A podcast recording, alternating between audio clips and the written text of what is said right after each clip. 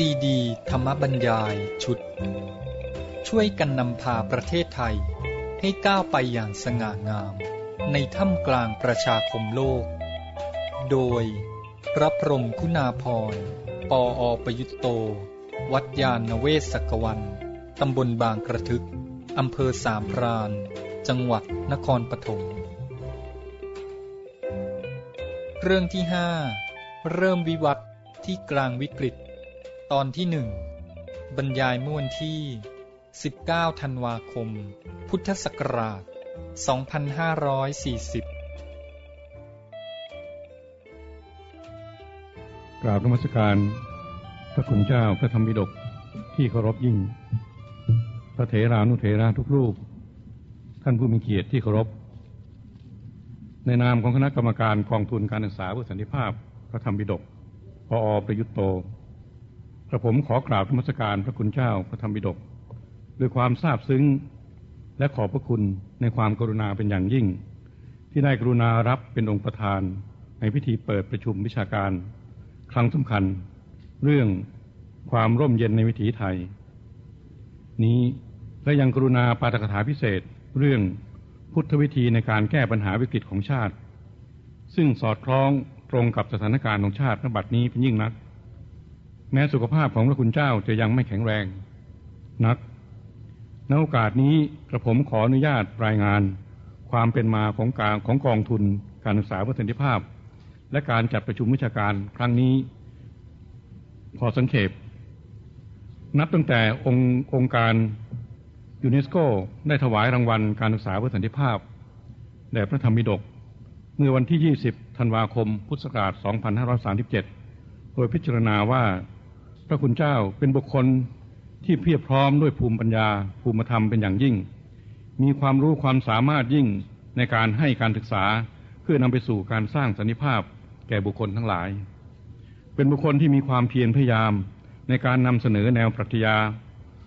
ที่มุ่งความสำคัญของสันติภาพภายใน และให้ความร่วมมือ สันติภาพภายใน ความร่วมมือของมนุษย์ที่จะนำไปสู่การแสวงหา แนวทางความรับผิดชอบร่วมกัน เพื่อแก้ปัญหาสังคม เศรษฐกิจและศีลธรรมอย่างสันติ เป็นบุคคลที่มีความมุ่งมั่นในการพัฒนาศักยภาพและคุณค่าของความเป็นมนุษย์ มุ่งปลูกฝังค่านิยม สันติภาพให้เกิดมีขึ้นจากภายใน และส่งประกายออกมาให้ผู้ให้ผู้อื่นได้ประจักษ์และสัมผัสได้ในที่สุดก็จะส่งผลสะท้อนไปถึงความสัมพันธ์ระหว่างมนุษย์กับมนุษย์ ประชาชนกับประชาชน รัฐต่อรัฐ จนถึงสันติภาพบรรทาวรในระดับชาติ รางวัลการศึกษาเพื่อสันติภาพของยูเนสโกนี้ พระคุณเจ้าพระธรรมบิดกได้รับ ต้องถือว่าเป็นเกียรติอย่างยิ่งแก่ประเทศไทย และแก่คนไทยทุกคน และแก่วงการพุทธศาสนา ซึ่งพระคุณเจ้าเป็นพระสงฆ์องค์แรกในโลกที่ได้รับซึ่งย่อมเป็นที่ยอมรับว่าพุทธธรรมนั้นมีคุณค่ายิ่งในการสร้างสันติภาพเพื่อประชาคมโลก คุณเจ้าพระธรรมบิดก เป็นแบบอย่างของพุทธสาวกที่หาได้ยากยิ่ง มีบารมีแห่งอิทธิบาทธรรม อันแก่กล้าในการศึกษาค้นคว้าพุทธธรรม จนมีความรู้ความเข้าใจอย่างแตกฉานในรุ่มลึกยิ่ง จนได้รับการยอมรับและกล่าวขานว่าเป็นปราดแห่งสยาม ด้วยจริยวัตรอันงดงาม เรียบง่ายและมีเมตตาธรรมสูง กอบกับความบุตสาหะ ความแน่วแน่มั่นคงทำงานหนักและความเพียรเป็นเลิศ หลายคนจึงกล่าวว่า ชีวิตของพระคุณเจ้านั้น เป็นลักษณะชีวิตที่กล่าวว่าชีวิตนี้เพื่องาน งานนี้เพื่อทำพระคุณเจ้าได้สร้างงานที่มีค่ายิ่งฝากไว้ในวงการพุทธศาสนามากมายจนไม่น่าเชื่อ ทั้งการบรรยายธรรม การนิพนธ์การนำปฏิบัติธรรม การเผยแพร่พุทธศาสพุทธธรรมในรูปแบบต่างๆ เฉพาะงานนิพนธ์มีประมาณร่วมสองร้อยเล่ม หลายเล่มและหลายเรื่องได้รับความนิยมอย่างแพร่หลายและจัดพิมพ์ขึ้นหลายครั้ง บางเรื่องพิมพ์ร่วมสองร้อยครั้ง เช่นธรรมนูญชีวิตเป็นหนังสือที่ถือว่าเป็นเพชรน้ำเอกของวงการพุทธศาสนาก็คือพุทธธรรมนั้น ได้รับการพิมพ์อย่างแพร่หลาย ถือเป็นหนังสืออ้างอิงที่มีที่ดีที่สุดเล่มหนึ่งในวงการพุทธศาสนา ในเส้นทางของการศึกษาและเผยแพร่พุทธธรรมอย่างต่อเนื่อง โดยไม่รู้เหน็ดเหนื่อย ไม่ยอมแพ้กับอุปสรรคทั้งปวง แม้บางครั้งจนต้องฝืนสุขภาพก็ตาม พระคุณเจ้าพระธรรมิดกก็ไม่ได้ย่อท้อแต่แสดงภาวะของการเป็นผู้ให้ที่สมบูรณ์ยิ่ง มีความสุขในการที่จะให้ธรรมะในทุกรูปแบบ ด้วยผลงานที่มีคุณค่า พระคุณเจ้าได้รับเกียรติ จากสถาบันอุดมศึกษาชั้นสูงเกือบทุกสถาบันในประเทศ ถวายปริญญาดุษฎีบัณฑิตกิติมศักดิ์ให้ และเมื่อวันที่ 20 ธันวาคม 2537 ที่ได้กล่าวไปแล้ว ได้รับมอบรางวัลการศึกษาเพื่อสันติภาพจากยูเนสโก จากรางวัลนนี้ย่อมเป็นเครื่องยืนยันอย่างชัดเจนว่า ผลงานที่พระคุณเจ้าได้ทำงานอย่างหนักมาโดยตลอดนั้น ทั้งการศึกษาค้นคว้าการเผยแพร่พุทธธรรม ทั้งนอกและในประเทศ เพื่อประยุกต์พุทธธรรมในการแก้ปัญหาชีวิตสังคมและโลก มีผลอย่างยิ่งในการส่งเสริมให้เกิดความรู้ความเข้าใจ อันถูกต้องในการดำรงชีวิตของมนุษยชาติ และถือเป็นการให้การศึกษาที่นำไปสู่การสร้างสันติภาพ ทั้งแก่บุคคล หมู่คณะสังคม ประเทศชาติและโลกโดยแท้ หลังจากได้รับรางวัลยูเนสโกแล้วพระคุณเจ้าต้องทำงานอย่างหนักยิ่งขึ้น เพราะต้องได้รับกิจนิมนต์ไปบรรยายในสถาบันต่างๆ แทบจะไม่ว่างเว้น ตารางการบรรยายนั้นแน่นไปเป็นระยะเวลาสามสี่เดือนล่วงหน้า จนบ่อยครั้งที่มีผลต่อสุขภาพ แต่ก็ไม่ได้ย่อท้อจนเมื่อวันที่ 4 พฤษภาคม 2538 สำนักงงานคณะกรรมการวัฒนธรรมแห่งชาติ ได้ประกาศให้พระคุณเจ้าเป็นผู้ทรงคุณพุทธคุณวุฒิทางวัฒนธรรม ซึ่งเป็นตำแหน่งที่มีคุณค่าและมีเกียรติยิ่ง กองทุนการศึกษาเพื่อสันติภาพนั้น ได้ก่อกำเนิดจากเงินทุนจำนวน 625,000 บาท ที่ท่านที่พระคุณเจ้าพระธรรมิฎกได้รับการถวายจากยูเนสโก และมอบให้กระทรวงเศรษฐการจัดตั้งเป็นกองทุนเพื่อสืบสารการศึกษา เผยแพร่รณรงค์ให้มีการประยุกต์ใช้พุทธธรรม ในกระบวนการจัดการศึกษาเพื่อสันติภาพ คณะกรรมการกองทุนการศึกษาเพื่อสันติภาพ ซึ่งได้รับพระเมตตาจากสมเด็จพระยานสังวรโดยพระสังฆราช ทรงรับเป็นประธานกิติมศักดิ์ของกองทุน ได้จัดกิจกรรมที่ก่อให้เกิดประโยชน์ต่อสังคมในประเทศชาติมาตามลำดับ พอสรุปสาระสำคัญได้ดังนี้หนึ่ง การจัดประชุมสัมมนาเชิงวิชาการ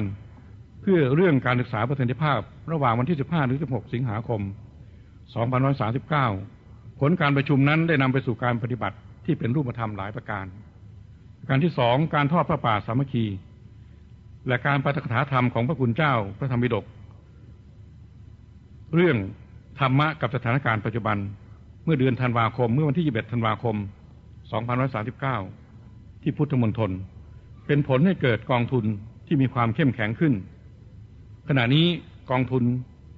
มีเงินทุนทั้งสิ้นประมาณ5ล้านบาท ประการที่สามได้มีการจัดพิมพ์เผยแพร่ขยาย ผลงานของพระคุณเจ้าไปอย่างไปอย่างกว้างขวาง ทั้งสู่ประชาชนรวมไปถึงสถาบันการศึกษาทุกระดับทุกประเภท โดยคณะกรรมการกองทุนได้จัดพิมพ์ หนังสือสองเรื่อง เรื่องละห้าพันเล่ม กรมวิชาการกระทรวงสาธารณการได้พิจารณาคัดเลือกหนังสือที่จะจัดพิมพ์ทั้งหมดสิบเรื่องเลยกัน แต่ได้พิมพ์ไปแล้วสี่เรื่อง เรื่องละห้าหมื่นเล่ม ประการที่สี่งานนิพนธ์ของพระเดชของของของพระคุณเจ้าพระธรรมิดกจำนวนมากกว่าร้อยหกสิบห้าชื่อเรื่อง ได้จัดทำเป็นบรรทัดโดยสถาบันราชพัฒพระนคร เสร็จเรียบร้อยไปแล้วหนึ่งร้อยสามเรื่อง ส่วนที่เหลือกำลังอยู่ในระหว่างการดำเนินงานต่อไป การที่ห้าแนวคิดเรื่องสันติศึกษาที่คณะกรรมการได้เสนอต่อสำนักงานสภาสถาบันราชพัฒเพื่อให้เป็นรายวิชาพื้นฐานตามหลักสูตรในระดับปริญญาตรีทางสำนักงานสภาสถาบันราชพัฒได้จัดดำเนินการแล้ว โดยความร่วมมือของสถาบันราชพัฒสวนสุนันทาและหน่วยสารเทศสำนักงานสภาสถาบันราชพัฒประการที่ 6 งานวิจัยการศึกษาเพื่อสันติภาพ ได้ผ่านการพิจารณาของคณะกรรมการ โดยจัดสรรเงินทุนเพื่อการวิจัยให้แก่ นางเยาวภาปิ่นทุพันธ์อาจารย์มหาวิทยาลัยสุโขทัยธรรมาธิราช ในวงเงินหนึ่งแสนเจ็ดพันแปดร้อยบาทเจ็ดการเผยแพร่ผลงานของพระธรรมบิดกในโฮมเพจเพื่อนำเสนอผลงานต่อสาธารณชนทั้งในประเทศและต่างประเทศ โดยความร่วมมือของมหาวิทยาลัย มหาจุฬาราชวิทยาลัย และสำนักงานสภาธบันราชพัฒการที่8 การเตรียมจัดหอจดหมายเหตุพระธรรมบิดก ณหอสมุดกลางพุทธมณฑลเพื่อเป็นแหล่งศึกษาค้นคว้าผลงานของพระคุณท่าน ได้รับความร่วมมือจากกรมการศาสนาดำเนินการ 9. การคัดเลือกและมอบรางวัลแก่บุคคลในหน่วยงานที่มีผลงานดีเด่น ในการส่งเสริมสันติภาพ เป็นงานสำคัญอีกงานหนึ่งที่คณะกรรมการจะดูในงานต่อไปในปีพุทธศักราช 2541 ในส่วนการประชุมวิชาการของกองทุนในครั้งนี้ ให้ชื่อว่าความร่มเย็นในวิถีไทย ประกอบด้วยสาระดังนี้ พระคุณเจ้าพระธรรมบิดกปาฐกถานำเรื่อง พุทธวิธีในการแก้ปัญหาวิกฤตของชาติ ตามด้วยการพิปรายของคณะแรก เรื่อง ทางสู่ความร่มเย็นในสังคมที่รุ่มร้อน และการพิปรายในภาคบ่ายเรื่องพุทธะเพื่อความสงบเย็น ซึ่งทางกองทุนได้รับความกรุณาอย่างยิ่ง จากท่านวิทยากรผู้ทรงคุณวุฒิที่ได้กรุณาสละเวลาและจัดเวลาให้ เพื่อมาร่วมระดมความคิดอันมีค่ายิ่งในวันนี้ ทางกองทุนหวังไปอย่างยิ่ง ว่าผลจากการจัดการประชุมทางวิชาการในครั้งนี้ จะได้แนวคิดที่เป็นประโยชน์ยิ่ง เป็นแสงสว่าง เป็นกำลังใจ ในการแก้ปัญหาของแต่ละท่าน เพื่อไปเสริมแรงการแก้ปัญหาของชาติโดยส่วนรวมต่อไป เพื่อผลการประชุมครั้งนี้ สามารถสื่อสาระอันมีคุณค่า จากท่านวิทยากรทั้งหลายได้ อย่างกว้างขวางสถานีวิทยุกระจายเสียงแห่งประเทศไทยได้กรุณาถ่ายทอดเสียง วิทยุโทรทัศน์ช่องชิบเอ็ดได้มาบันทึกวิดีโอเพื่อที่จะนำไปเผยแพร่ในโอกาสที่เหมาะสมต่อไป การจัดงานในครั้งนี้ได้รับความร่วมมือจากหลายหน่วยงานที่กระผมจะขอกล่าวไว้ในโอกาสนี้พอสังเขปสำนักงงานสภาสถาบันราชพัฒและสถาบันราชพัฒสวนสุนันทา เป็นแม่งานดูแลการประสานงานทั้งปวง และสถาบันราชพัฒสวนสุนันทายังได้รับดูแลเรื่องอาหารเครื่องดื่มสำหรับท่านผู้ที่เข้ามาร่วมประชุมในวันนี้ ซึ่งอาจจะขัดตัวบกพร่องบ้าง เพราะตอนแรกกำหนดไว้ประมาณ 250 แต่ก็ได้ขยายถึง 350 แล้ว แต่คาดว่าจำนวนคนที่มาฟังวันนี้ อาจจะมากกว่านั้นเข้าไปอีก ก็คงจะไม่ได้รับความสะดวกเท่าใดนักกรมศิลปากรนั้นโดยหอสมุดแห่งชาติได้เอื้อเฟื้อ ห้องห้องประชุมในครั้งนี้สำนักงานสภาสำนักงานคณะกรรมการวัฒนธรรมแห่งชาติ ได้มอบหนังสือสำหรับแจก และอนุเคราะห์เงินสนับสนุนการประชุมครั้งนี้ห้าหมื่นบาท มหาวิทยาลัยมหาจุฬาลงกรณราชวิทยาลัย รวบรวมปัจจัยจากผู้บริจาคสมทบกองทุน รายการโทรทัศน์รุ่งอรุณที่เมืองไทยจัดโดยคุณจักรภพเพ็ญแข ได้กรุณาจัดรายการของช่องเก้าให้ คณะกรรมการเจ้าหน้าที่ ทุกท่านของทุกองค์กร ได้ร่วมแรงทั้งกายใจเพื่อให้งานนี้สำเร็จ แต่ท้ายที่สุดกระผมต้องขอขอบคุณท่านผู้มีเกียรติ ที่ได้ให้ความสนใจมาร่วมงานมาร่วมฟังการประชุมในวันนี้ อย่างคับข้างในนามของกองทุนการศึกษาพระสันติภาพพระธรรมบิดกปออประยุทธ์โต ขอขอบพระคุณทุกท่านทุกหน่วยงานไว้ไปอย่างสูงไปในโอกาสนี้ บัดนี้ได้เวลาสมควรแล้ว กระผมขอกราบมัสการ พระคุณเจ้าพระธรรมปิฎก ได้กล่าวเปิดการประชุม และได้โปรดกรุณาแสดงปาฐกถาพิเศษตามลำดับต่อไป ขอกราบนมัสการด้วยความเคารพยิ่ง ท่านพระเถรานุเถระ ท่านสัพพมจารีทั้งหลาย ขอเจริญพรท่านประธาน และคณะกรรมการกองทุนการศึกษาเพื่อสันติภาพ ท่านผู้ทรงคุณวุฒิและญาติโยมสาธุชนทุกท่าน อาตมภาพได้รับแจ้งจากคณะกรรมการกองทุนการศึกษาเพื่อสันติภาพว่า เจ้าประคุณสมเด็จพระพุทธาจารย์ ได้มีบัญชาให้อาตมภาพปฏิบัติหน้าที่แทน โดยเป็นองค์ประธานในพิธีเปิดการประชุมทางวิชาการครั้งที่สอง เรื่องความร่มเย็นในวิถีไทย ที่คณะกรรมการได้จัดให้มีขึ้น รั้งนี้ อาตมภาพมีความยินดี ที่ได้รับทราบความก้าวหน้าของกองทุนการศึกษาเพื่อสันติภาพ ตามที่ท่านประธานคณะกรรมการกองทุน คือท่านด็อกเตอร์นิเชต สุนทรพิทักษ์วุฒิสมาชิก ได้กรุณารายงานให้ที่ประชุมได้ทราบโดยทั่วกันแล้ว และขออนุโมทนา ฉันทะวิริยะและความเสียสละ ที่ได้ดำเนินงานมาตามแนวทางและอุดมการของการศึกษาเพื่อสร้างสันติภาพอันถาวรให้เกิดขึ้นในสังคมโลก การสร้างสันติภาพอันถาวรให้เกิดขึ้นในโลก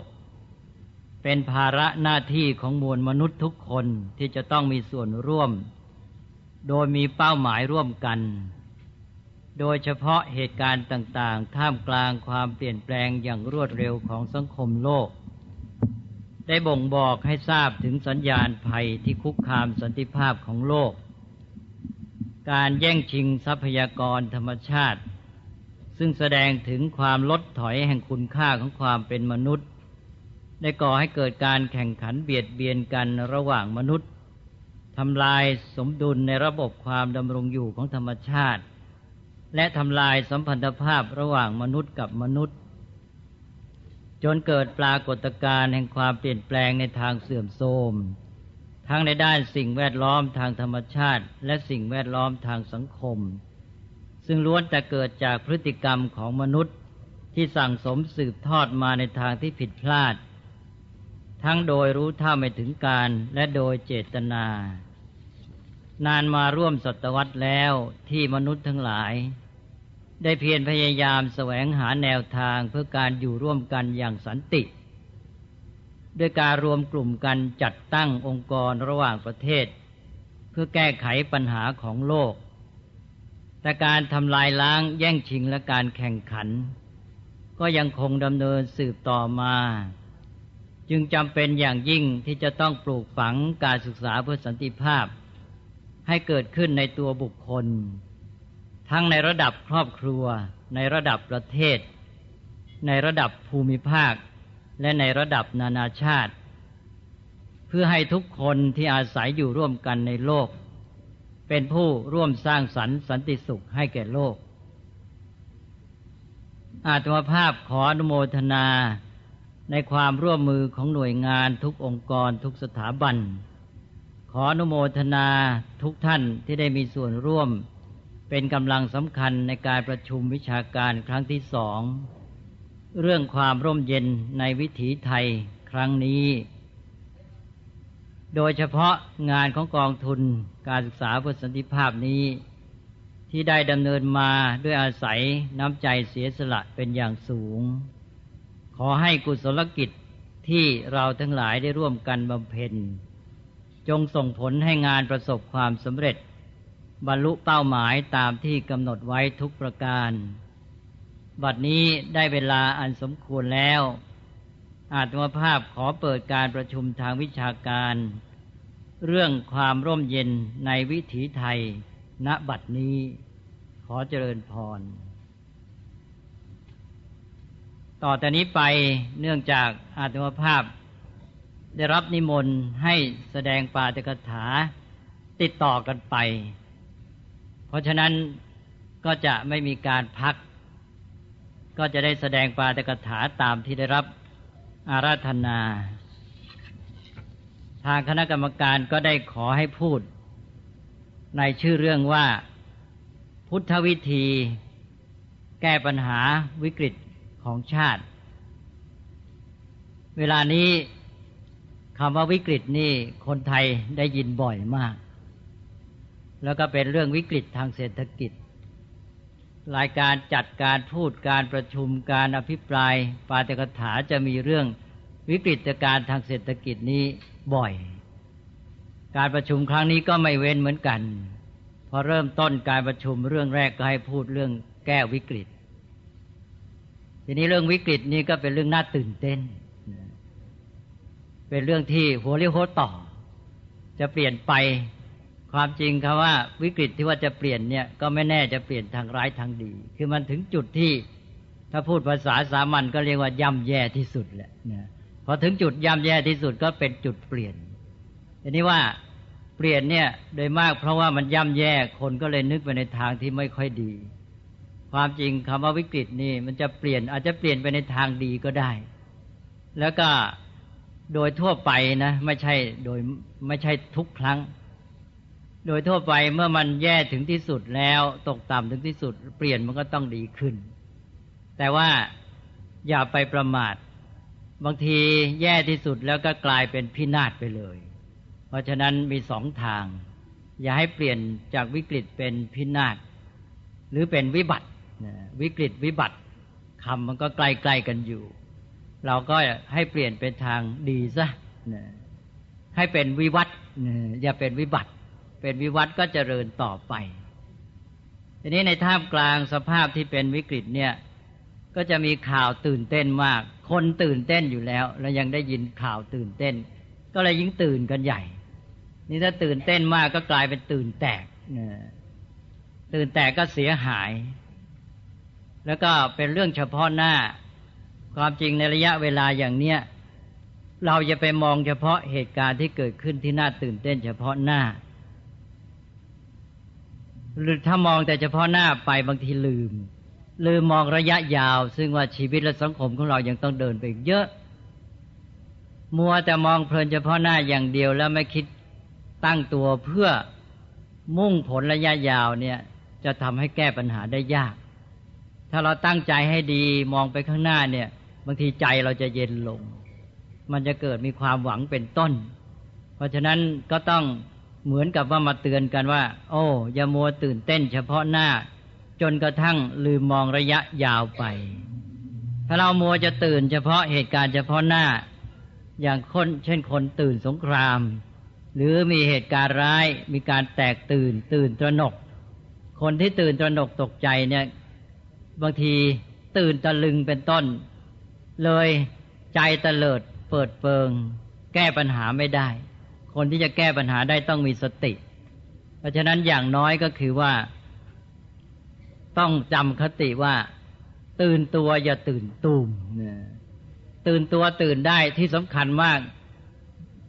ไม่ต้องพูดถึงเวลามีเหตุการณ์น่าตื่นเต้นหรอก แม้แต่ยามปกติมันก็ต้องตื่นตัวอยู่เสมอ ทางพระท่านเรียกว่าไม่ประมาท คนที่ตื่นตัวอยู่เสมอ เราต้องตื่นตัวอยู่แล้ว เวลาเกิดเหตุการณ์อย่างนี้ เราก็ยิ่งต้องตื่นตัว แต่อย่างที่กล่าวเมื่อกี้ก็คือ อย่าตื่นตูม ตื่นตูมแล้ว เดี๋ยวเป็นกระต่าย กระต่ายที่มันตื่นตูมพาให้สัตว์ทั้งหลายในป่านี่วุ่นวายกันไปหมด ต้องอาศัยผู้มีปัญญา ก็คือราชสีเจ้าป่ามาช่วยแก้ปัญหาให้ ความจริงนั้น ท่ามกลางข่าวร้ายเนี่ย มันก็มีข่าวดีอยู่ด้วยปนกันไป ข่าวร้ายเนี่ย เวลานี้ได้ยินกันมากมาย แล้วก็ข่าวร้ายเนี่ยบางทีก็กลบความดีงามซะทำให้เรามองไม่เห็น อย่างน้อยก็คือว่า ถ้าเรามองอีกด้านหนึ่งเนี่ยเปรียบเทียบกับเรื่องสภาพเหตุการณ์ที่เคยเกิดมีที่อื่น หรือแม้แต่ในสังคมไทยเราเองเนี่ย โดยเปรียบเทียบและสถานการณ์นี้ก็อาจจะยังเคยยังดีกว่าที่เคยเป็น เวลานี้เราอาจจะตื่นกันในแง่ที่ว่า ก็ที่ตื่นมากที่สุดก็คือเรื่องค่าเงินบาท ว่าค่าเงินบาทนี้ตกต่ำมาก ประมาณยี่สิบหกบาทเดี๋ยวกลายเป็นสามสิบกว่าบาทเดี๋ยวกลายเป็นสี่สิบกว่าบาท จวนจะเป็นห้าสิบไม่เป็นแหละ ตอนนี้ดีขึ้นมาหน่อยสี่สิบเก้าแล้วกลับมาเหลือสี่สิบสี่อีก ก็ดีขึ้นมาแต่อย่าไปนอนใจนะถ้าปฏิบัติไม่ถูกก็มีหวังเป็นห้าสิบหรือเลยห้าสิบได้เหมือนกัน แล้วก็เราอยู่ดี ๆ นี่ เงินมันก็ลดหายไปเฉยๆแล้วแถมหนี้ก็เพิ่มขึ้น อย่างคนที่เคยเป็นหนี้รวยหน่อยเป็นหนี้ยี่สิบหกล้านบาท อยู่ๆอยู่ดีๆหนี้นั้นกลายเป็นสี่สิบเก้าล้านบาท ไม่เฉพาะหนี้เพิ่มดอกเบี้ยที่จะชำระหนี้ก็เพิ่มไปด้วย คนที่ฝากเงินไว้ในพวกกองทุนเงินทุนหลักทรัพย์ พวกไฟแนนซ์ต่างๆ ไฟแนนซ์ล้มไปถูกปิดไปห้าสิบหกแห่ง เป็นข่าวตื่นเต้นทั้งนั้นเลยอันนี้ถ้าเราดูอีกทีว่าที่ง่าค่าเงินบาทของเราตกไป จะยี่สิบหกเป็นสี่สิบกว่าบาทอะไรต่าง ๆ เนี่ย เทียบไปแล้วเคยมีเหตุการณ์ที่ร้ายกว่านี้ ถ้าจะเอาแบบประเภทที่เหมือนกับนิทาน อย่างผู้ที่อ่านคำพีพุทธศาสนาอัตถกถาต่าง ๆ เนี่ยคงเคยได้ยินเรื่อง เป็นชาดกหรือว่าเป็นอัตถกถาธรรมบท ว่าเศรษฐีเงินกลายเป็นฐานพอเงินกลายเป็นฐานก็หมดความหมายไปเลย แต่ว่าไม่ต้องเอาถึงพุทธกาลที่ว่าเศรษฐีเงินกลายเป็นฐาน เอาแค่ไม่นานมาเนี้ยในเขมร ตอนที่ในพรพศขึ้นปกครอง จะสร้างประเทศเขมรใหม่เนี่ยอะไรต่ออะไรในประเทศเขมรนี้ต้องเริ่มต้นกันใหม่ทุกอย่าง ตอนนั้นเงินกลายเป็นกระดาษ ก็คือว่าแกประกาศยกเลิกธนบัตรที่ใช้กันอยู่เลย เริ่มต้นกันใหม่ ใครมีเงินเท่าไหร่เก็บกักตุนไว้เท่าไหร่ก็ไม่มีความหมาย ความจริงเงินมันก็เป็นกระดาษอยู่แล้ว ไม่ต้องกลายเป็นกระดาษหรอกที่จริงกระดาษนั้นมาเป็นเงิน ตามที่สมมติกัน หรืออย่างเมื่อสงครามโลกครั้งที่สองเสร็จใหม่ ๆอาตมาเป็นเด็กๆอยู่ยังได้ทัน ตอนนั้นมีธนบัตรหนึ่งพันบาท พอสงครามโลกจบไปไม่กี่ปี เงินพันบาทนั้นมีค่าเหลือห้าสิบสตังค์เลยต้องมีการเอาตัวเลขมาปั๊มใหม่ เงินพันบาทเหลือห้าสิบสตังค์ตอนนี้ของเรานี่ยังแค่เท่าไหร่ ดอลลาร์ต่อสี่สิบกว่าไม่เป็นไรนะยังดีกว่า เพราะนั้นยังดีกว่าสถานการณ์ที่เคยวิกฤตมากกว่านี้ ในแง่นี้ก็ ทำให้สบายใจขึ้น และแง่ที่สบายใจที่เป็นจริงเป็นจังมากกว่าก็คือว่า ยามนี้เราจะเห็นว่าผู้คนทั่วไปที่เคยฟุ้งเฟอ้อใช้จ่ายฟุ่มเฟือยนั้น ก็รู้จักยับยั้งชั่งใจ มีการประหยัดมากขึ้น แล้วก็มองอีกด้านหนึ่ง ก็ไม่ใช่ว่าอะไรต่ออะไรมันจะตกต่ำไปหมด ไม่ใช่ว่าเงินดอลลาร์แพงอย่างเดียว แต่ว่าอาตมาได้ฟังจากญาติโยมทั่วไป ทั้งในกรุงและต่างจังหวัด อาหารค่อนข้างถูกลง เมื่อวานนี้ไปสุพรรณมีญาติโยมที่นั่นบอกว่า ตอนนี้ชาวบ้านกินหมูกันจนเบื่อว่างั้นเพราะว่าไปไหนไปไหนไม่แต่ข้างถนนก็มีหมูขายสามกิโลร้อยบาท ก่อนหน้านี้กิโลละแปดสิบบาท อาตมาไม่ค่อยได้เกี่ยวข้องกับเรื่องนี้เพราะไม่ได้ซื้อหมูด้วย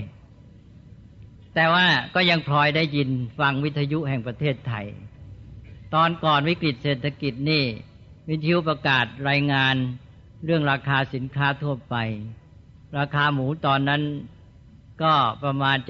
75-80 บาทต่อหนึ่งกิโลกรัม มาตอนนี้อยู่แค่ 70-75 บาท นี้แต่แม้แต่ราคาที่ประกาศ เป็นทางการ แต่ว่าที่ชาวบ้านซื้อนั้นได้เหลือแค่3กิโล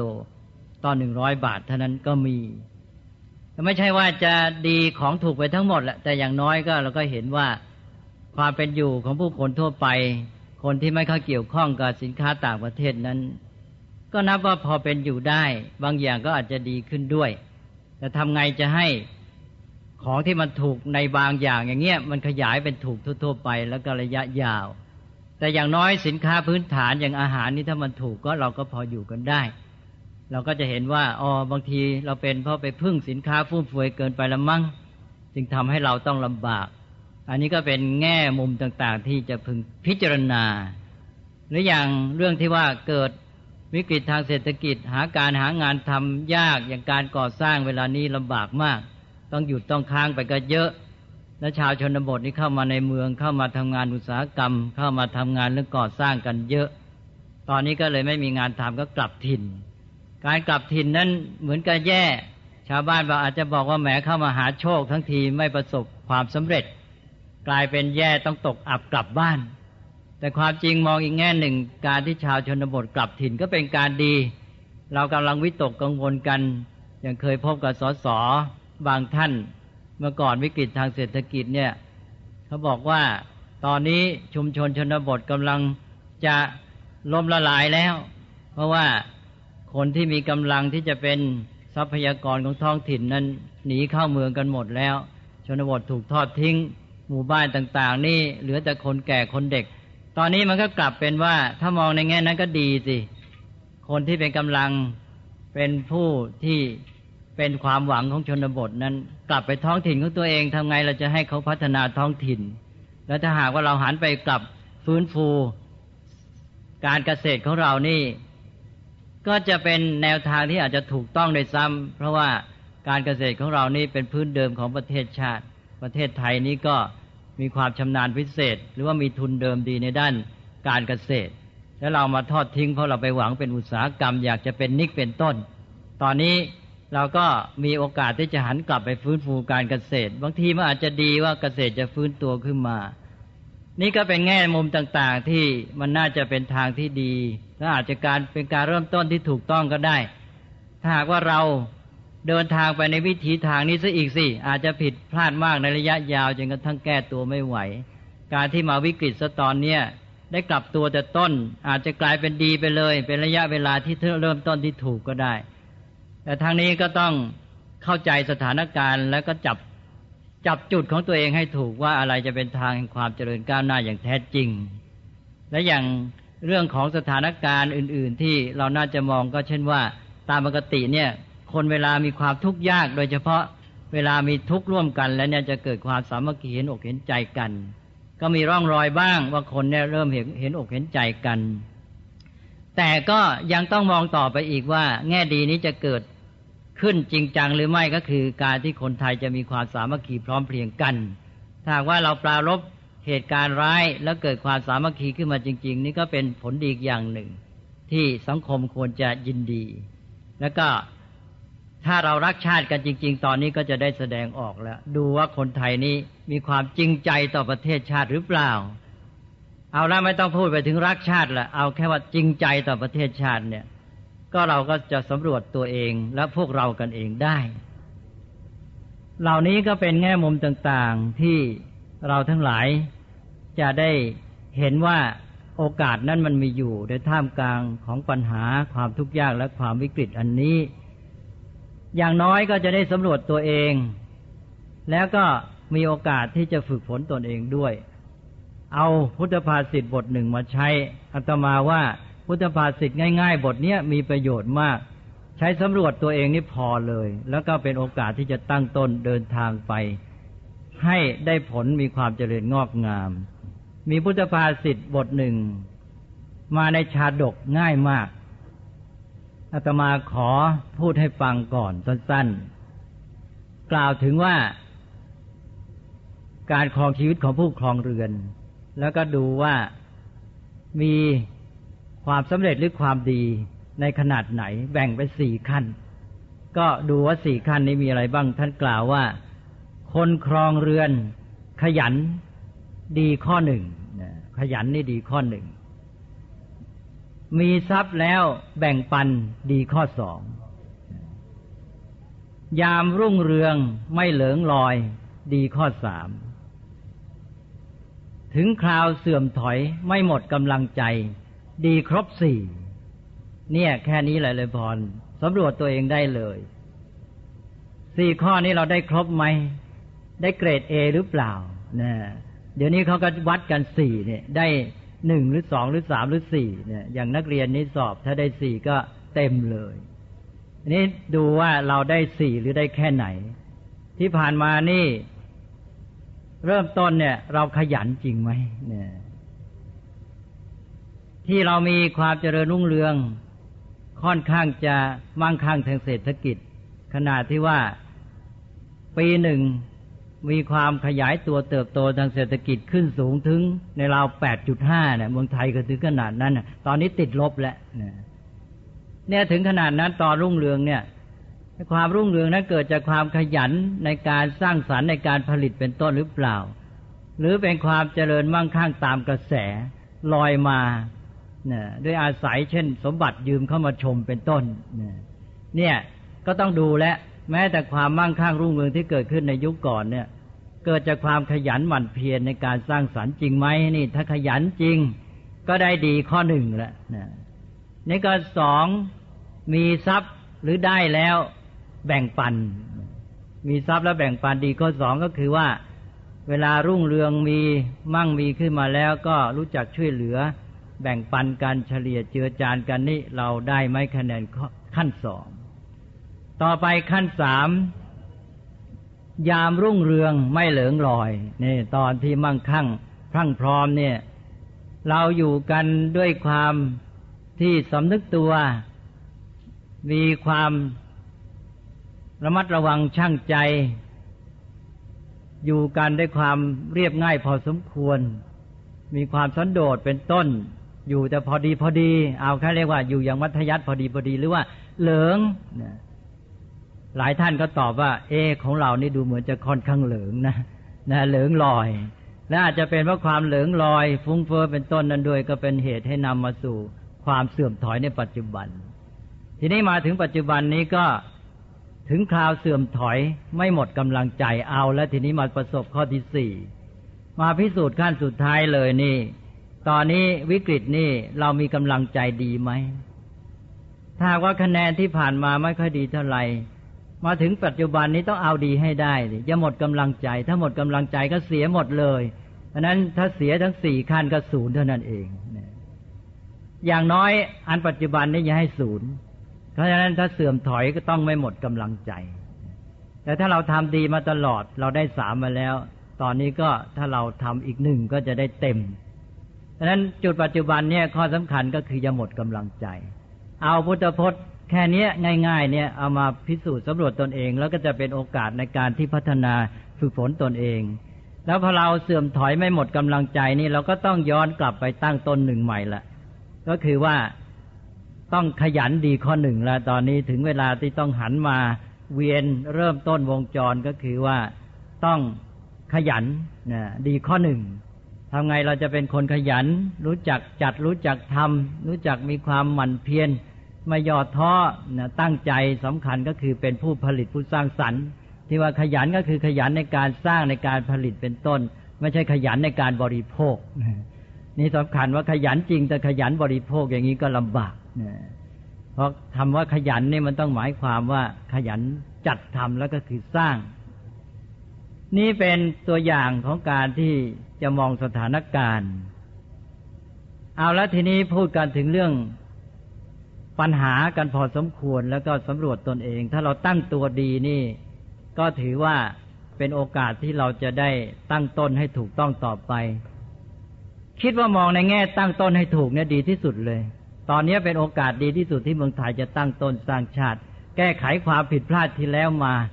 แล้วก็ทำทุกอย่างให้ดีหมดเลยฉะนั้นการตั้งต้นใหม่นี้ เมื่อมันจำเป็นจะต้องตั้งต้นแล้วตั้งต้นให้มันดีที่สุดเลย เราก็เริ่มตั้งแต่การแก้วิกฤตละนี่ท่านบอกว่าให้พูดเรื่องพุทธวิธีในการแก้วิกฤตของชาติ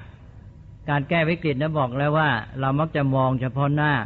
มันเป็นระยะสั้น และการแก้ปัญหาระยะสั้นนี่ ถ้าไม่มองระยะยาวประกอบไปด้วยนะแม้แต่การแก้ปัญหาระยะสั้นก็ไม่ได้ผลจริง เพราะนั้นก็ต้องมองยาวมองไกล แต่ว่าเราก็อย่างว่าก็ต้องพูดเป็นขั้นเป็นตอน ตอนแรกนี้พูดถึงการแก้วิกฤตเฉพาะหน้าก่อน เวลาเรือแตกเวลาไฟไหม้ทำไงล่ะ ก็ต้องช่วยคนที่จะตายก่อนสิใช่ไหมอันนี้ก็สำคัญเหมือนกัน แต่นี่อย่าลืมว่าเราอยู่ในเรือที่แตกด้วยกันนะไม่ใช่คนนอก เดี๋ยวโยมจะเป็นนึกว่าคนนอกมาช่วยอันนี้ถ้าหากว่าเราพูดถึงว่าเรือแตกไฟไหม้ แล้วเรามองในแง่คนนอกคนนอกก็เข้ามาช่วยคนที่ติดไฟ คนที่จะจมน้ำเป็นต้นแต่นี้เราก็อยู่ในเรือที่แตกด้วย เราก็อยู่ในตึกที่ไฟไหม้ด้วยเนี่ย เราจะทำไง เราก็ต้องช่วยตัวเองตั้งตัวเองให้ดีด้วย มีความแข็งแรงตั้งตัวได้ พร้อมกันนั้นไม่ทอดทิ้งคนอื่นก็พยายามช่วยเหลือสิ่งที่สำคัญก็คือสำหรับคนที่อยู่ร่วมกันในสังคมนี้ต้องช่วยคนที่จะตายให้รอด ให้เขามีทางไป อย่างน้อยก็มาช่วยชี้นำบอกทาง ให้ทางออก ให้พ้นไปหนีไฟไปทางนี้นะ ชวนกันไปไม่ใช่ไปเอาตัวรอดคนเดียว แต่ว่าอันนี้ก็ต้องสุดแต่สถานการณ์ด้วย แต่ว่าหมายความว่ามีการคำนึงคิดถึงกัน ก็ช่วยคนที่สิ้นทางหมดทางเนี่ยมีความสำคัญมาก ขณะนี้ถ้าปล่อยปละละทิ้งเขาก็จะทำให้สังคมเนี่ยตั้งตัวในทางที่ไม่ดี การตั้งตนที่ดีก็คือ ช่วยกันในขณะนี้ด้วยก็จะเกิดความเพ่งอกเห็นใจและความสามัคคีก็จะมา นี่สถานการณ์นี้อย่างที่กล่าวก็คือความแตกตื่น ความตระหนกตกใจนี่ก็จะต้องมีการรักษาความสงบความมั่นคง ซึ่งเป็นเรื่องที่มีความสำคัญมาก เราทำไงจะให้คนที่อยู่ในสถานการณ์เนี้ยตั้งสติได้นั้นผู้ที่เป็นผู้นำเป็นต้น แต่ว่าต้องเริ่มจากตัวเองทุกคนแหละจะต้องตั้งสติให้ได้ รักษาความสงบมั่นคง ก็อย่าแตกตื่นอย่าตระหนกตกใจอย่างที่ว่าเมื่อกี้ ถ้าเป็นหัวหน้าหมู่ชนก็พยายามที่จะให้เกิดกำลังใจกันขึ้นมา หรือว่าให้สติกัน อย่าไปแตกตื่นจนหนกและอย่างหนึ่งก็คือสถานการณ์ที่เรียกว่าการช่วงชิง การแย่งกันออกการหาทางรอดให้กับตัวเอง ในสถานการณ์นี้ที่น่ากลัวอย่างหนึ่งก็คืออาชญากรรมก็ต้องเตรียมป้องกันให้ดี เรื่องการแตกตื่นของคนเรื่องอาชญากรรมอะไรเนี่ยก็รวมอยู่ในเรื่องของการรักษาความสงบมั่นคง ไม่ให้ตื่นตระหนกตกใจ อันนี้เป็นพื้นฐานอันหนึ่งไว้ ใครมีหน้าที่อะไรก็อาจจะแบ่งกันไปทำในเรื่องนั้น แต่นี้ลึกลงไปก็คือในจิตใจ ก็คือการมีกำลังใจ เอาทุกมาปลุกใจ เรื่องเอาทุกมาปลุกใจเนี่ย ทุกนั้นก็มีส่วนที่ดี ราะฉะนั้นในพุทธศาสนานี่จึงสอนเริ่มต้นในทุกข์เพราะอย่างน้อยนี่คนจะแก้ปัญหาก็ต้องรู้จักทุกข์รู้จักปัญหาซะก่อน แต่อีกอย่างหนึ่งที่ว่าทุกข์มันมีประโยชน์ก็คือว่าทุกข์นี่มันเป็นตัวบีบตัวคั้นคำว่าทุกข์นี่แปลว่าบีบคั้น การบีบคั้นกดดัน เนี่ยมันทำให้เกิดแรงดิ้น แรงดิ้นนี่ดีตอนที่ว่าทำให้คนเนี่ยไม่ประมาทแล้วก็ไม่นอน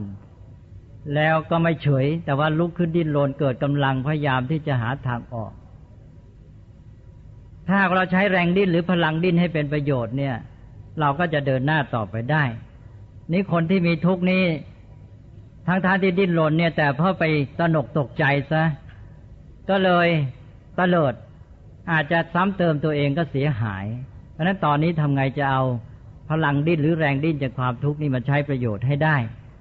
ก็เอาทุกมาเนี่ยเป็นเครื่องปลอบใจ ถ้าเราใช้เป็นก็เป็นประโยชน์ เพราะว่าทุกนั้นมันคู่กับสุข คนเรานี่มุ่งหมายสุข ตามวงจรปกติแล้วนี่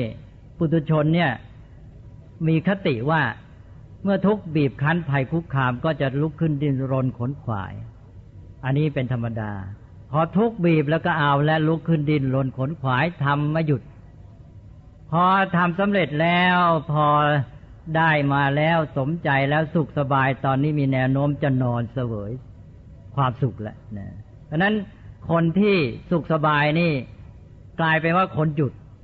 พอหยุดแล้วก็เลยขี้เกียจเฉยชา นั่นเลยกลายเป็นว่าความสุขเนี่ยที่จริงก็มีโทษ ความสุขนี้ทำให้คนหยุดนอนสบาย แต่ความทุกข์นี้ทำให้คนดิ้นเพราะนั้นคนที่ประสบความสำเร็จ จึงมาจากคนที่ประสบทุกข์หรือถูกบีบคั้นมากกว่าคนที่มีความสุข เพราะคนที่มีความสุขมักจะหลงเพลิดเพลินนอนสบายเพราะนั้นก็เอาทุกข์มาใช้ให้เป็นประโยชน์ ส่วนสุขนั้นก็ต้องใช้ให้เป็น ความสุขนั้นเดี๋ยวจะพูดต่อไป แต่ตอนนี้ตอนทุกเนี่ยเราใช้เป็นก็เป็นประโยชน์มาก นี่เป็นด้านจิตใจก็ต้องมีจิตใจเข้มแข็งสู้ วางใจต่อความทุกข์ให้ถูกต้องที่ว่ามาเป็นเครื่องปลุกปลอบใจ แล้วก็อีกย่านหนึ่งก็คือ ปัญญา คู่กับกำลังใจก็คือปัญญา การมองเหตุการณ์ให้ถูกต้อง การไม่ได้มองผิวเผิน แต่เพียงปรากฏการณ์ตื่นตูมไป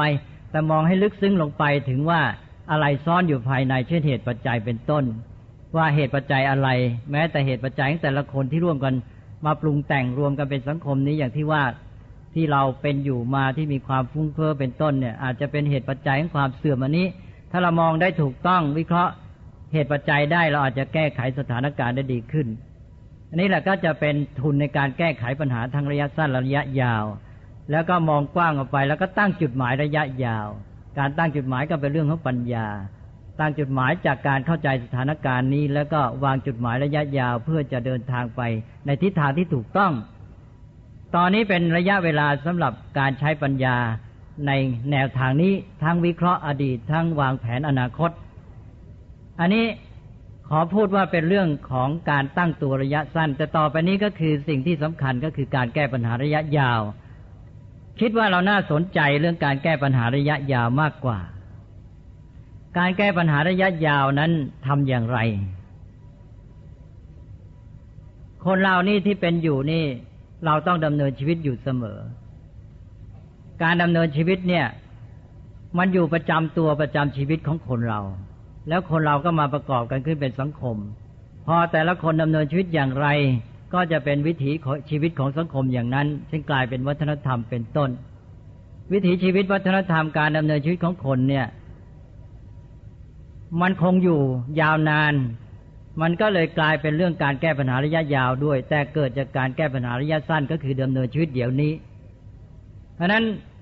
เราเชื่อมระหว่างการแก้ปัญหาระยะสั้นกับระยะยาวด้วยจุดสำคัญคือตัวคน ตัวคนที่ดำเนินชีวิตนี่แหละ ถ้าดูกันไปแล้ว เวลานี้ปัญหาที่เกิดขึ้นกับสังคมของเราเนี่ย เป็นปัญหาที่เกิดขึ้นจากการดำเนินชีวิตที่ผิดหรือไม่ ถ้าเราบอกว่าแต่ก่อนนี้เราฟุ้งเฟ้อฟุ่มเฟือยเป็นต้น เป็นบริโภคนิยมเห็นแก่การบริโภคมากเกินไปเป็นชีวิตที่ผิดพลาด แล้วเราก็กำลังมาแก้ปัญหาที่เกิดจากการดำเนินชีวิตที่ผิดพลาดนั้น ถ้าการแก้ปัญหาจากการดำเนินชีวิตที่ผิดพลาด แก้ได้ดีที่สุดก็คือดำเนินชีวิตสมัยให้มันถูกถ้าว่ากันไปแล้วถ้าเราจะแก้ปัญหาจะแก้ยังไงก็ตาม ถ้าไม่แก้ที่การดำเนินชีวิตไม่มีทางสำเร็จแน่นอน มันแก้ได้เฉพาะหน้าชั่วคราวเท่านั้นเองจะแก้ด้วยเรื่องของทัศเรื่องของธนาคารเรื่องอะไรก็แล้วแต่เนี่ยเป็นการแก้เฉพาะหน้า ตราบใดที่คนยังดำเนินชีวิตผิดพลาด มันไม่มีทางหนีในที่สุด มันก็ต้องกลับมาย้อนวงจร สังคมก็ต้องเกิดปัญหาอย่างเดิม เพราะฉะนั้นต้องแก้ปัญหาด้วยการดำเนินชีวิตที่ ไม่ก่อปัญหา แก้ปัญหาด้วยการดำเนินชีวิตชนิดที่ไม่ก่อให้เกิดปัญหาเนี่ยดีที่สุดเลย แต่ให้กลายเป็นการดำเนินชีวิตชนิดที่เป็นการสร้างสรรค์ความเจริญ นั้นดำเนินชีวิตที่ถูกต้องแล้วมันก็เจริญเรื่อยไป นั่นนี่คือจุดรากฐานที่ใช้ได้ทั้งระยะสั้นระยะยาว ซึ่งมาจากแต่ละบุคคลนี่เอง แล้วก็เป็นวิถีชีวิตของสังคม การดำเนินชีวิตที่ผิดพลาดก็อย่างที่เห็นง่าย ๆ ก็อย่างการที่ไม่รู้จักประหยัดนะการที่ตกอยู่ในความประมาท การฟุ้งเฟ้อฟุ่มเฟือยอย่างเงี้ยมองกันเห็นง่ายในลึกลงไปก็ตรงข้ามกับความประมาท ความฟุ้งเฟ้อการชอบแต่เสพบริโภคก็คือไม่เป็นนักผลิตนะ บางทีเรามองแต่ในแง่ฟุ้งเฟอ้อแต่อีกด้านหนึ่งก็คือ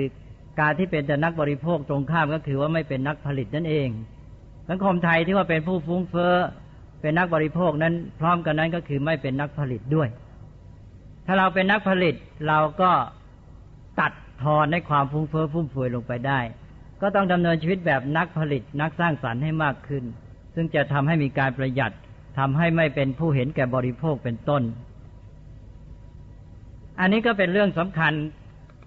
คิดว่าจะไม่ต้องแจงรายละเอียด แต่เอาเป็นหลักการเลยว่า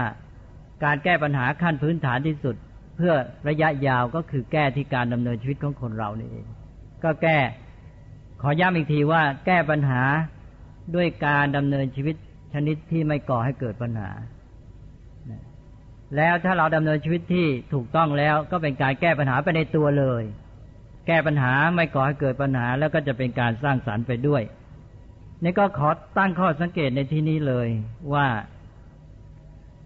เมื่อพูดถึงเรื่องการดำเนินชีวิตแล้วเนี่ย มันก็เป็นปัญหาของการศึกษาโดยตรง เพราะการศึกษาที่แท้ก็คือเป็นเรื่องของชีวิต การศึกษานั้นเป็นการพัฒนาชีวิตทำให้เกิดการเปลี่ยนแปลงของชีวิต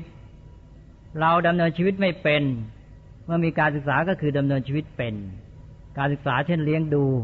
การเลี้ยงดูก็คือการให้การศึกษา อย่างพ่อแม่เลี้ยงดูลูก พอเลี้ยงดูลูก หมายความว่ายังไง การเลี้ยงก็คือการมาช่วยหนุนช่วยเอื้อช่วยส่งเสริมให้เขาดำเนินชีวิตได้เองใช่ไหมการเลี้ยงมีความหมายอย่างนี้ เพราะว่าถ้าเขาดำเนินชีวิตได้เอง เราก็ไม่ต้องเลี้ยง ทีนี้คนมักจะไปมองว่าเลี้ยงดูก็คือว่า เอาปัจจัยสี่เอาอะไรเครื่องบำรุงบำเรอมาให้ บางทีเรามองพลาดไปจนถึงขนาดนี้นะนึกว่าการที่พ่อแม่เอาอะไรจะอะไรมาให้นั่นคือการเลี้ยง คิดว่ามองเลยความหมายของการเลี้ยงไปแล้ว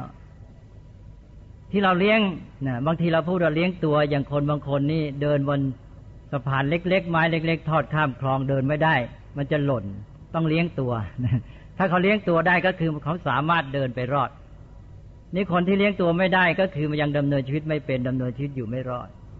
พ่อแม่เป็นต้นก็มาเลี้ยงก็คือมาช่วยเกื้อหนุน สร้างสภาพแวดล้อมเอื้ออำนวยต่าง ๆ เพื่อให้เขาเตรียมตัวฝึกตัวเรียนรู้พัฒนาตัวไปสู่การที่จะเดินได้โดยตนเอง คือดำเนินชีวิตได้โดยตนเอง เมื่อเขาดำเนินชีวิตได้โดยตนเองก็คือว่าเขาก็เลี้ยงตัวได้ เราก็เลิกเลี้ยงได้ นั้นการเลี้ยงก็คือกระบวนการเกื้อหนุนให้คนนี่ ได้เรียนรู้ฝึกฝนพัฒนาตนคือศึกษานั่นเอง เพื่อจะได้ดำเนินชีวิตได้ด้วยตนเอง อันนี้ตอนนี้ก็คือว่าการศึกษาเนี่ยจะต้องเข้าไปสู่การช่วยคนดำเนินชีวิตได้ดี ได้ตนเองได้รอด แล้วก็ถูกต้อง นี่ถ้าหากว่าคนดำเนินชีวิตไม่ได้ถูกต้อง ก็แสดงว่าการศึกษายังไม่ได้ผลจริงสิถ้าอย่างนั้นนั้นถ้าคนไทยดำเนินชีวิตมาผิด ก็แสดงการศึกษาของเรายังไม่ได้ผลจริงล่ะ เพราะเรายังไม่สามารถช่วยให้คนนี้ดำเนินชีวิตอย่างถูกต้อง ก็เป็นอันว่าเราจะต้องเอาใจใส่ปัญหาการศึกษาให้ได้ผลจริง ก็คือการที่มาช่วยให้มันออกผลมาสู่การดำเนินชีวิตที่แท้จริงเลยถ้าดำเนินชีวิตอย่างไรถูกต้องเนี่ย เป็นเรื่องที่เราจะต้องมาศึกษา เพราะการศึกษาเป็นเรื่องของชีวิต ก็คือการฝึกให้คนดำเนินชีวิตให้ถูกต้อง ถ้าคนไหนดำเนินชีวิตถูกต้องก็คือคนที่ได้ฝึกตัวเองดีแล้ว นั่นเอง อันเดียวกัน เพราะฉะนั้นในพุทธศาสนานี่มีหลักการว่าศิกขาคือการศึกษา ฝึกเพื่อให้เขาดำเนินชีวิตได้ดำเนินดำเนินชีวิตได้ถูกต้องก็เป็นมรรคมรรคก็คือทางดำเนินชีวิตที่เกิดจากศิกขาคือการฝึกฝนศึกษาอย่างถูกต้อง คู่กัน ฝึกให้เดินทางได้ถูกต้อง ให้ดำเนินชีวิตถูกต้อง ทีนี้ตอนนี้อย่างเราต้องการ เช่นว่าให้คนดำเนินชีวิตอย่างประหยัด ก็จะต้องมีการฝึกกัน ก็ขอยกมาเป็นตัวอย่างสักนิดหน่อย อย่างการฝึกให้คนประหยัดที่เราถือว่าจำเป็นขนาดนี้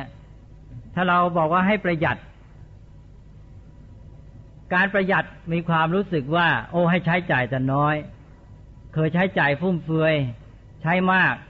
สบายมีความสุขบำรุงบำเรอตัวเอง ตอนนี้ต้องใช้น้อยๆจำกัดจำเคียแหมรู้สึกบีบคั้นเลย พอพ่อแม่บอกลูกให้ประหยัดใช้น้อยๆนะ ลูกนี่รู้สึกบีบคั้นใจทันทีเลย แต่ถ้าเราให้การศึกษาที่ถูกต้องการศึกษาจะมีความหมายในเชิงบวก การประหยัดคืออะไร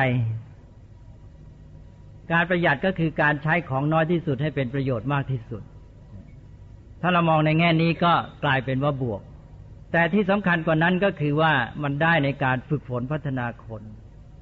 คนที่ว่าใช้ของน้อยที่สุดให้ได้ประโยชน์มากที่สุดเนี่ย จะรู้สึกตัวตัวว่ามีคนเป็นคนมีความสามารถ ได้พัฒนาขึ้น อย่างเด็กถ้าเราให้เงินไปหนึ่งร้อยบาท บอกหนูลองคิดดูซิว่า หนูทำไงจะให้เงินร้อยบาทนี้ได้ประโยชน์มากที่สุดจะใช้ทำอะไรได้บ้างนะแกจะใช้ความคิด แกจะต้องฝึกตนเองและใช้ปัญญา ต่อมาพอไปใช้เงินจริง พอใช้ได้มาก แกมีความภูมิใจว่าแกประสบความสำเร็จนะจะได้ทั้งการเรียนรู้การฝึกฝนพัฒนาตนแล้ว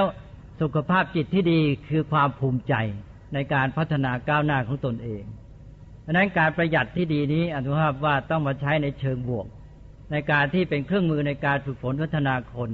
เด็กจะไม่รู้สึกว่าบีบคั้นจิตใจจะรู้สึกมีความสุขด้วย ที่ว่าตนเองมีความสามารถในการใช้เงินน้อยนิดเดียวนี้ให้เป็นประโยชน์ได้มากที่สุด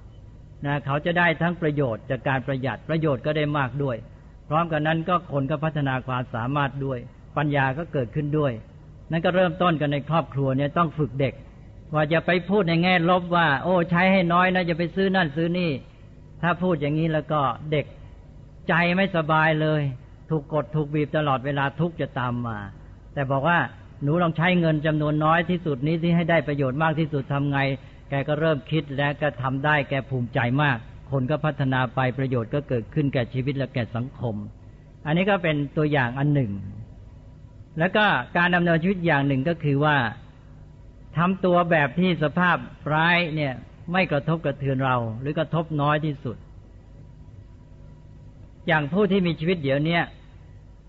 ถ้าเราดำเนินชีวิตถูกต้องสภาพของสังคมของเราพื้นมันดีพอสมควร อย่างทุนเดิมในทางทรัพยากรธรรมชาติก็นับว่าดี สินค้าในประเทศเราก็มี ถ้าว่าคนไหนไม่ใช้ของนอกมากนี่ การดำเนินชีวิตนี่ ในด้านภายนอกจะถูกกระทบกระเทือนค่อนข้างน้อย แต่คนไหนพึ่งสินค้าภายนอกมาก ก็ถูกกระทบกระเทือนมาก นั้นนี่เป็นตัวอย่างของการที่ว่าเรารู้จักดำเนินชีวิตทำตัวเราชนิดที่ว่าให้สภาพวิกฤตเนี่ยมันกระทบกระเทือนตัวเองให้น้อยที่สุด นอกจากนั้นก็คือในทางจิตใจ นอกจากกระเทือนทางกายและกระเทือนทางจิตใจให้น้อยด้วย ก็คือวางจิตใจให้ถูกต้องรู้เท่าทันความจริง รู้เท่าทันโลกกระทำความเป็นอนิจจังทุกขังอนัตตา ทำใจให้ถูกกระทบกระเทือนจากโลกกระทำน้อยที่สุด ท่านบอกว่าคนเราอยู่ในโลกกระทบกระเทือนด้วยโลกกระทำมีทั้งได้ลาบเสื่อมลาบได้ยศเสื่อมยศ นินทาสารเสริญสุขทุกข์เป็นเรื่องธรรมดา รู้เท่าทันว่ามันเป็นอนิจจังทุกขังอนัตตา แล้วก็เอามาใช้เป็นบทในการฝึกฝนพัฒนาตนเอง ยามดีเป็นโอกาสในการที่สร้างสรรค์ก็เอาสิ่งที่ได้มาได้ลาบได้ยศนั้นไปสร้างสรรค์ทำความดีให้มากขึ้น ยามที่เสื่อมกระทบกับสิ่งที่ไม่น่าปรารถนา ก็กลายเป็นบททดสอบตัวเอง กลายเป็นเครื่องมือฝึกฝนพัฒนาตนเอง เป็นบทเรียนได้ประโยชน์ทั้งนั้นในทางพระท่านถือว่า ถ้ามีโยนิโสมนสิการแล้วเอาประโยชน์ได้จากทุกสถานการณ์ไม่ว่าเคราะห์ไม่ว่าโชคนะเพราะฉะนั้นเรื่องของทุกเรื่องของเคราะห์เรื่องของโชคนี่บางทีก็อยู่ที่การปฏิบัติต่อมัน คนที่มีปัญญาไม่ประมาทก็ทำ เคราะห์ให้เป็นโอกาสได้หรือทำเคราะห์ให้เป็นโชคได้ แต่ถ้าประมาทสักอย่างเดียวก็ทำโอกาสนั้นให้เป็นเคราะห์ไป แม้จะมีโอกาสก็เป็นเคราะห์ไปได้ และที่สำคัญอีกอย่างหนึ่งก็คือระยะยาวก็คือการมีท่าทีของจิตใจ ที่ประกอบด้วยปัญญาการดำเนินชีวิตที่ถูกต้องในขั้นลึกซึ้งซึ่งมาจากฐานในทางแนวความคิดด้วย ก็คือการที่ว่าเราจะต้องไม่ฝากชีวิต ไม่ฝากความสุขของเราไว้ กับวัตถุมากเกินไป อย่างน้อยไม่ไม่ใช่ฝากชีวิตไว้กับวัตถุจนเสียดุล ถ้ามองไปวิเคราะห์สังคมของเราแล้วคนของเราที่ประสบปัญหาส่วนรวมก็ตามทางจิตใจก็ตามเนี่ย มากทีเดียวเป็นเพราะว่าเราไปฝากชีวิตและความสุขไว้กับวัตถุมากเกินไป ชีวิตของเรานี้ไม่ได้อยู่ในวัตถุอย่างเดียวเท่านั้น เราอยู่กับจิตใจด้วย เราอยู่กับสิ่งที่เป็นนามธรรมมากมาย แต่เพราะว่า เราไปมุ่งหวังความสุขจากวัตถุอย่างเดียวจนกระทั่งว่าเอาความสุขเอาเอาวัตถุนี้เป็นจุดหมายของชีวิตเลย ความหมายของชีวิตก็ตามจุดหมายชีวิตอยู่ที่ความพรั่งพร้อมทางวัตถุ อันนี้เป็นลักษณะของสังคมบริโภคนิยม ซึ่งทำให้ชีวิตเสียดุล ก็ไปอยู่ข้างเดียวข้างวัตถุ มีชีวิตอยู่เรียนศึกษาทำงานเพื่อมั่งมี เงินทองสิ่งบริโภคนี่คือตั้งเป้าหมายชีวิต ฉันต้องมีมากที่สุดจนกระทั่งนึกว่า มีวัตถุพรั่งพร้อมเต็มบริบูรณ์มีรถยนต์อย่างดีใช้มีตึกอยู่อย่างดี นั่นคือชีวิตสุขสมบูรณ์แหมถึงขนาดตั้งกันอย่างนี้เลย อย่างนี้ก็เท่ากับว่า เอาวัตถุนี่เป็นความหมายและเป็นจุดหมายของชีวิต ตอนนี้แหละที่มันจะเสียดุล คนเรามีโอกาสเบื่อหน่ายวัตถุได้ คนเรามีโอกาสผิดหวังวัตถุได้ บางครั้งอยู่ไปอยู่มาเบื่อวัตถุผิดหวังวัตถุ เห็นวัตถุหมดความหมาย แต่เพราะเอาความหมายของชีวิตไปฝากไปฝากกับวัตถุแล้ว พอวัตถุหมดความหมายชีวิตหมดความหมายด้วย ผิดหวังวัตถุผิดหวังชีวิตด้วย เป็นกันมากในสังคมบริโภคนิยมเพราะนั้นสังคมบริโภคนิยมอย่างอเมริกา คนฆ่าตัวตายจะมากกว่าคนสังคมที่ยากแค้น สังคมที่ขาดแคลนวัตถุนะอย่างเคยเปรียบเทียบอย่างเม็กซิโกเนี่ยอยู่ใต้อเมริกาติดต่อกัน เป็นประเทศแรนแค้นยากจน ประสบวิกฤตทางเศรษฐกิจมาก่อนไทยอีก ไทยเรายังเอาเป็นตัวอย่างเอามาพูดกันตอนที่เราเริ่มประสบวิกฤตทางเศรษฐกิจ ว่าเม็กซิโกเคยเป็นมาแล้วนะเม็กซิโกกับอเมริกาเนี่ยอยู่ติดกัน คนเม็กซิโกพยายามที่จะเดินทางหลบหนีเข้าไปหางานทำในอเมริกา มีความเป็นอยู่มี มาตรฐานการครองชีพนี่ผิดกันมากมาย แต่เขาเปรียบเทียบเรื่องความทุกข์เพราะว่าคนในอเมริกานี่ฆ่าตัวตายตั้งเท่าไหร่แสนละอาตมาลืมแล้วเคยพูดไปนานเกินควร พูดมาหลายปีว่าดูจะสิบสองคนเศษอเมริกานี่ฆ่าตัวตาย แต่ว่าประเทศเม็กซิโกที่แสนจะแรนแคนคนต้องพยายามหนีมาหางานทำในอเมริกานะฆ่าตัวตายน้อยกว่าอเมริกาเจ็ดเท่านะ อาตมาจำตัวเลขไม่ได้ แต่เอาความว่าน้อยกว่าเจ็ดเท่า ก็ลองคิดดูซิว่าเป็นเพราะอะไร ประเทศที่มั่งมีทรัพย์สินเงินทอง หวังความสุขจากการบริโภควัตถุมากเนี่ย คนจะฆ่าตัวตายมาก อันนี้เป็นธรรมดา เพราะว่า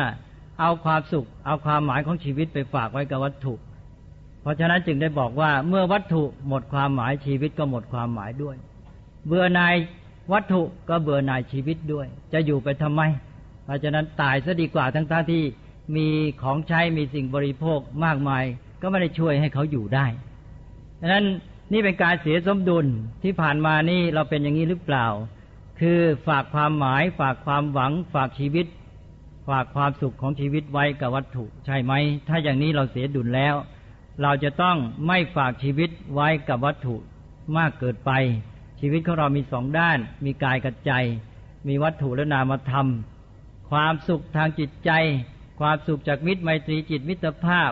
ความสุขจากการช่วยเหลือเอื้อเฟื้อกัน ความสุขจากการบำเพ็ญประโยชน์ ความสุขจากการที่ศึกษาค้นคว้าวิชาการ การได้เรียนรู้นะการได้สนองความใฝ่รู้ การได้เจริญสติปัญญา ความสุขจากการที่ได้เจริญสมาธิทำสมาธิให้เข้มแข็งจิตใจให้มีความสงบมั่นคง ความสุขจากธรรมชาติแวดล้อมนี่ มันมีอีกเยอะแยะทำไมเราจะไปฝากความสุขไว้กับวัตถุอย่างเดียวเล่านะนั้นเราก็ขยายมิติแห่งความสุขออกไปสิ ฝึกชีวิตจิตใจของเราอย่าให้เสียดุล เราก็มีทาง แม้วัตถุจะขาดแคลนก็สามารถมีความสุขได้นะอันนี้ก็เป็นเรื่องของวิถีชีวิตอย่างหนึ่ง ก็ขอเสนอเป็นตัวอย่างไว้ อันนี้ตอนนี้เวลาน้อยแล้วก็ขอข้ามต่อไปในข้ออื่น อย่างน้อยก็พูดในแง่หลักการไว้ ประการที่สองก็คือว่า ฐานที่ตั้งตัว คนเรานี่จะเดินก้าวหน้าไปได้ มันต้องมีฐานที่ตั้งตัวก่อน เรายืนบนฐานนั้นแล้ว เรามีฐานที่ดีเราก็เดินก้าวจากฐานนั้นไปเรื่องเราจะขึ้นสูงกว่านั้น เราก็ต้องเริ่มจากฐานนั้นขึ้นไปในฐานในแต่ละคนต้องมีอยู่กับตัวก่อน ฐานที่ตั้งตัวก็เป็นฐานที่ตั้งต้นด้วยตั้งตัวได้แล้วก็ตั้งต้นเดินต่อไป